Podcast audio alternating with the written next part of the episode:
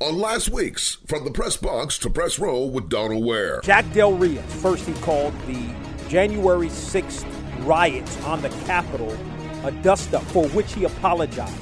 Further, you're the commanders, you're trying to rebuild your image and all this stuff you've had and all that. Now you've got your defensive coordinator. First of all, why is the defensive coordinator even talking about anything like this. Yes, he has a right to his opinion. He can say what he wants. He's an individual. But to me, he comes off as a selfish ball player because this is an organization that's trying to repair its image, and you come out and make comments like this. From the press box to press row is one of the hottest sports talk shows in the country. Join Donald each week as he takes you on a journey through the world of HBCU sports and pro sports and interviews with top sports and entertainment figures. That's from the press box to press row each week on your favorite station.